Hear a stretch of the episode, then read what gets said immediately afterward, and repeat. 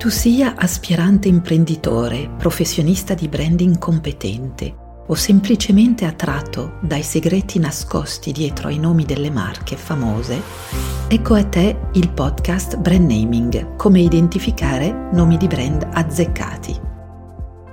Mi chiamo Beatrice Ferrari, sono fondatrice dello studio Sinesia e da oltre 30 anni mi occupo di strategia e creazione di nomi di brand.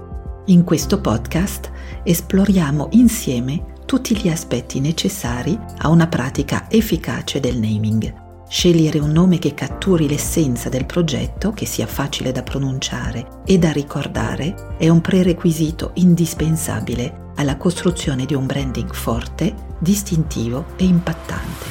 Quindi rilassati, ascolta e lasciati guidare nell'affascinante mondo del brand naming.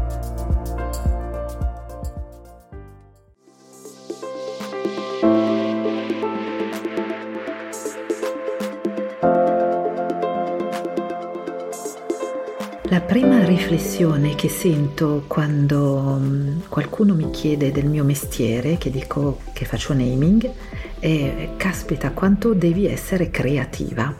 È naturale direi perché mm, si dice creazione alla base, creazione del nome, della marca e quindi associamo molto facilmente questo lavoro con la creatività. Però pensare questo lavoro come un lavoro creativo è molto limitante. Ora ti spiego perché e andiamo ad esplorare la tecnica del naming circle, perché il nome, prima di tutto, deve rispondere a dei criteri di fattibilità. Dobbiamo conoscere i criteri di fattibilità per poter fare un naming efficace. Questo naming circle potrebbe essere associato a un circolo virtuoso, come mettere insieme delle materie che a priori non si parlano per niente. Le materie che noi dobbiamo mettere insieme per fare un naming efficace sono le seguenti. Prima, la proprietà intellettuale, il diritto dei marchi, un nome deve essere libero per poter essere utilizzato. Secondo, la linguistica, il nome deve essere pronunciabile, memorizzabile. E terzo, il marketing. Il nome deve essere coerente con uh, il posizionamento dell'offerta, con i suoi valori. Faccio apposta di metterlo all'inverso della naturale direzione perché di solito tendiamo a considerare solo il criterio di marketing. Il nome nasce all'interno di una squadra di marketing eh, oppure eh, viene per un nuovo progetto imprenditoriale e tendiamo a valutare solo la parte di coerenza con l'offerta ma faccio apposta, partiamo all'inverso perché in realtà il criterio più severo è il criterio legale. Quello che è interessante nel naming circle è l'obiettivo di fare armonizzare queste tre materie che di solito non si parlano tra loro, anzi sono anche tre università diverse. La creatività c'è, e vedremo come mm, si piazza in questo circolo, ma la creatività non può essere un criterio. Non si può dire un nome eh, funziona perché è creativo, perché è un qualcosa di molto poco eh, misurabile. Quindi andiamo a vedere come questi criteri parlano tra loro e come prenderli uno dopo l'altro. Partiamo dal criterio legale, come dicevo, è quello più complicato. La questione è riuscire ad ottenere un nome che sia disponibile come marchio di proprietà o almeno non protetto da terzi, perché in Italia si può anche utilizzare un nome senza registrarlo, ma deve essere disponibile. Cosa significa? Che io vado a scegliere un nome, prima di decidere se utilizzarlo o meno, devo verificare che questo nome non sia già tutelato da diritti altrui, che qualcuno non l'abbia già utilizzato oppure già registrato. La questione della registrazione del marchio è interessante perché c'è un registro dei marchi che si può trovare alla Camera di Commercio e dove si va a registrare il marchio e in tutte le Camere di Commercio di tutti i paesi del mondo ci sono questi eh, registri marchi che bene o male funzionano nello stesso modo. Ci sono 45 classi di prodotti e servizi, 34 classi di prodotti, 11 di servizio e io vado a verificare che il nome non è protetto nella classe corrispondente alla mia offerta. Per esempio la classe 3 corrisponde alla cosmesi, la classe 5 alla farmaceutico, la 29 all'alimentare fresco eccetera eccetera e dalla 35 in poi ci sono dei servizi, servizi di pubblicità, servizi di ristorazione eccetera vado a verificare che il nome non sia già registrato perché il rischio che corro se non faccio questa verifica è di scegliere un nome guardando semplicemente così su internet e dopo un mese che io lo sto utilizzando avere una, un, una diffida da parte di una persona che è proprietario del nome e mi obbliga a cambiarlo. Cambiare il nome, renditi conto di questa cosa, significa ricominciare il progetto da capo. Il nome è l'unico elemento del brand che costringe a ricominciare tutto da capo. Se ho un problema sul logo, se ho un problema sul packaging, se ho un problema anche sull'ingrediente posso ritoccare. Il nome obbliga a, a ricominciare e per questo metto il criterio legale come primo criterio perché è quello che veramente può fare dei danni enormi. Lo stesso se io dico ok io scelgo questo nome, è già registrato ma lo ricomprerò presso chi l'ha registrato, alcune volte chi l'ha già registrato non lo vuole vendere, quindi non si può fare niente, non si può fare assolutamente niente. Sugli altri criteri andiamo a vedere che qualcosa possiamo fare. Eh, sulla parte legale direi risponde alla questione del generico distintivo che abbiamo già trattato in un'altra puntata del, del podcast, vuol dire il nome deve essere abbastanza originale, non essere composto da una parola troppo descrittiva dell'attività. C'è un esempio interessante che è eh, quello di booking.com, sempre per l'idea che se io spiego con il nome dovrò investire meno in pubblicità, in realtà ricordati che è esattamente l'opposto. Più descrivi, più il tuo nome costerà caro. Booking.com si capisce subito di che cosa si tratta, ma non sono riusciti ad avere il marchio perché era considerato completamente generico. Perché booking, che vuol dire prenotando in realtà, non può essere tutelato da chi fa prenotazione prenotazioni è una parola che è necessaria a tutti quelli che fanno prenotazioni, quindi nessuno in quel campo se la può appropriare. Quindi hanno messo tantissimo tempo. Sicuramente se ti chiami in un modo più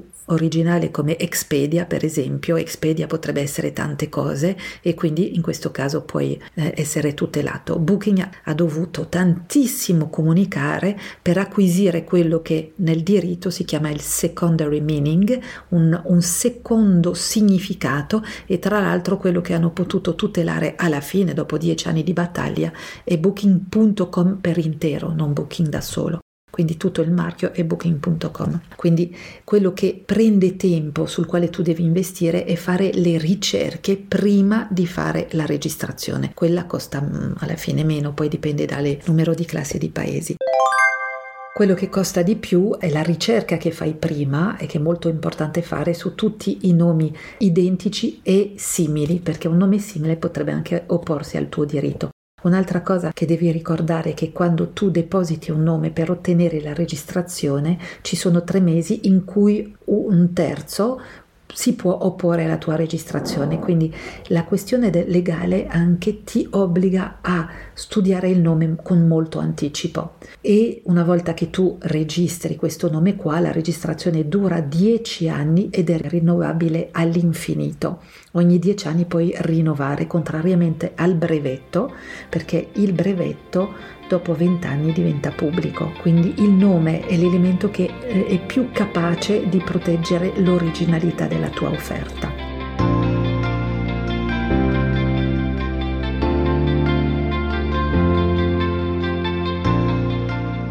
Il secondo criterio eh, del naming circle è il criterio linguistico.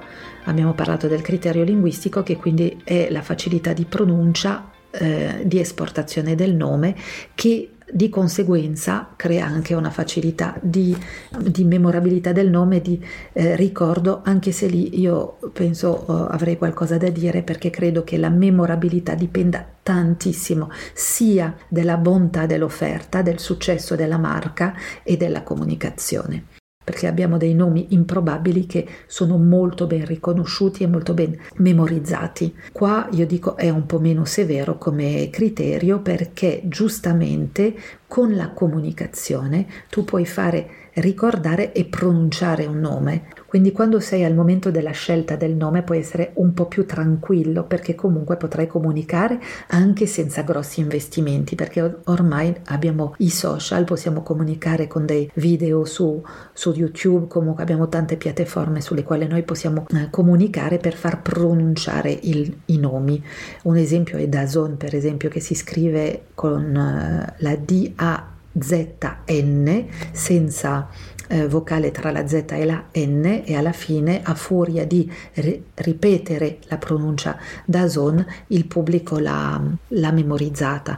Pensa anche a Huawei. Io quando l'ho visto sbarcare eh, in Italia questo nome non pensavo potesse funzionare. Alla fine funziona perché risponde ai criteri, nel senso è un nome originale unico e la comunicazione ha fatto tutto il resto. Possiamo anche pensare a Huggies che si leggerebbe Ugges, Maybelline, ne abbiamo tanti di nomi che non si pronunciano così come si, si scrivono. Oppure un, al- un, altro limite che sento spesso quando noi eh, creiamo i nomi è voglio un nome breve, breve facile da pronunciare. Breve, ma ci sono anche lì tantissimi nomi che vediamo sul mercato che sono lunghi e che non hanno avuto problemi di memorabilità né di, a, volte di pronuncia. Penso in questo caso a Mandarin Adak che è molto lungo, oppure Abercrombie Fitch che non solo è lungo lungo ma è anche difficile da pronunciare e sono tutti dei nomi di, di brand che hanno avuto successo e che hanno fatto delle belle performance, quindi i nomi sono stati eh, memorizzati e accettati dal pubblico. Pensiamo anche a Birkenstock, un nome a priori impronunciabile, io penso che sarebbe anche, eh, deve essere abbastanza difficile anche da scrivere se non lo vediamo davanti. E quindi direi che a livello linguistico dal momento in cui sei tra una e cinque, sei sillabe ci sono molte possibilità per comunicare e far pronunciare il nome quando eh, ci sono dei dubbi. Ti ricordo che il nome poi diventa una melodia, eh? quindi è come un ritornello, Birkenstock, Coca-Cola, Abercrombie, Maybelline, tutto questo diventano delle sonorità che noi memorizziamo, impariamo a pronunciare e poi diventano i nostri love brand eh, in funzione dei nostri gusti. Allora passiamo al terzo criterio che è il criterio di marketing. Il criterio di marketing è quello più ovvio, per questo lo lascio alla fine perché come dicevo è quello che abbiamo tendenza a considerare da solo, quindi la coerenza con il nostro progetto. Anche lì possiamo dire qualcosa del progetto attraverso il nome della marca, ma come abbiamo avuto l'occasione di vedere nell'ultima puntata sull'effetto spugna, in realtà il nome è una spugna che assorbe la storia della tua marca. Quindi quello che è importante è avere la tonalità iniziale e pensare sempre, quando parliamo di coerenza, pensare al tuo progetto oggi, ma come sarà tra 5 anni e tra 10 anni. Per assurdo, a volte è più giusto un nome inventato che non dice niente perché non impedirà mai il tuo progetto di evolvere.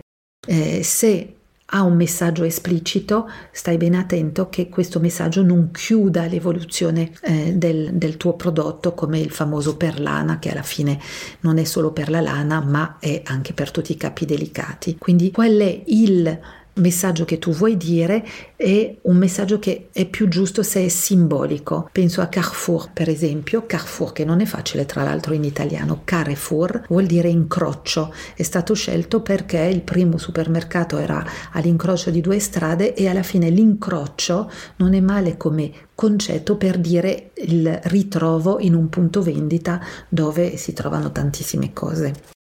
Sulla questione dell'evoluzione evitiamo di descrivere. Oltre a Perlana possiamo anche citare Royal Canin, Royal Can- Canin che è nato per i cani e ormai fa prodotti per tutti gli animali, eh? quindi non è diventato Royal Cat quando ha cominciato a vendere per i, i gatti. lascia che il tuo nome sia più un'idea, un concetto simbolico piuttosto che una descrizione e descrivi con il sottotitolo, il payoff, lo slogan all'inizio per spiegare, ricordando sempre che il nome arriva dal tuo cliente all'interno di un contesto che spiega tutto. Dei nomi completamente eh, inventato, possiamo citare Google per esempio, anche se non, non, lo è perché si ispira a un linguaggio matematico, ma nessuno lo sa, ma Zalando. Diciamo è sempre la questione del nome che si riempie di significato, il nome con, come contenitore.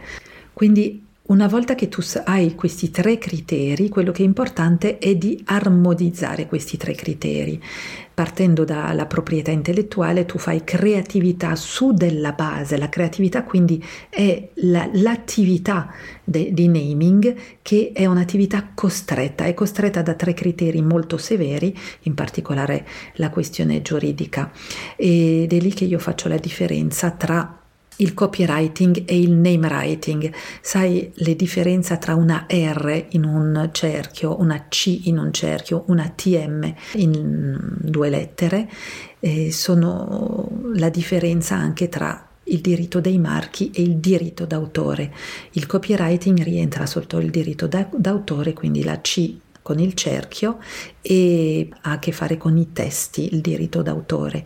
Invece il diritto dei marchi ha a che fare con i nomi e quindi è questa R o questo TM che viene utilizzato quando il nome è utilizzato come un marchio ma non è registrato. Solo se il nome è registrato tu puoi utilizzare la R. Quindi armonizzare il tutto significa anche prendere la proprietà intellettuale, il diritto dei marchi come un vantaggio per il marketing. Io vedo che il marketing molto spesso vede la parte legale come una frustrazione. Facciamo in modo di prendere il legale per portarci verso la creazione di nomi più forti e più originali. Se Creare un brand significa creare unicità, creare distintività. Allora prendiamo questo criterio, lo integriamo per ancora di più creare questa unicità che stiamo cercando assolutamente per emergere sul mercato. Ci sono tante tecniche per fare creatività sul naming e avremo l'occasione di ehm, approfondirle. Il eh, naming, la creazione, lo sviluppo, come dicono gli americani, alla fine è forse anche più giusto brand name development, lo sviluppo dei nomi di brand è una questione di metodo e una questione di criteri di fattibilità. Deve rientrare e armonizzare questi tre criteri e ti lascio scaricare l'immagine o lo trovi anche su internet se fai naming circle Sinesia trovi subito questa tecnica dell'integrazione dei tre criteri di fattibilità del naming. Allora appuntamento al prossimo episodio per scoprire un'altra sfaccettatura del naming.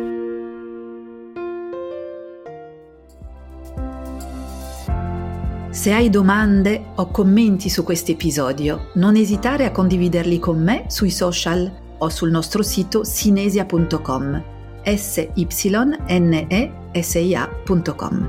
Tutti i link sono presenti nella descrizione e ricordati anche di abbonarti per non perdere i prossimi episodi e di mettere 5 stelle su Apple Podcast e Spotify.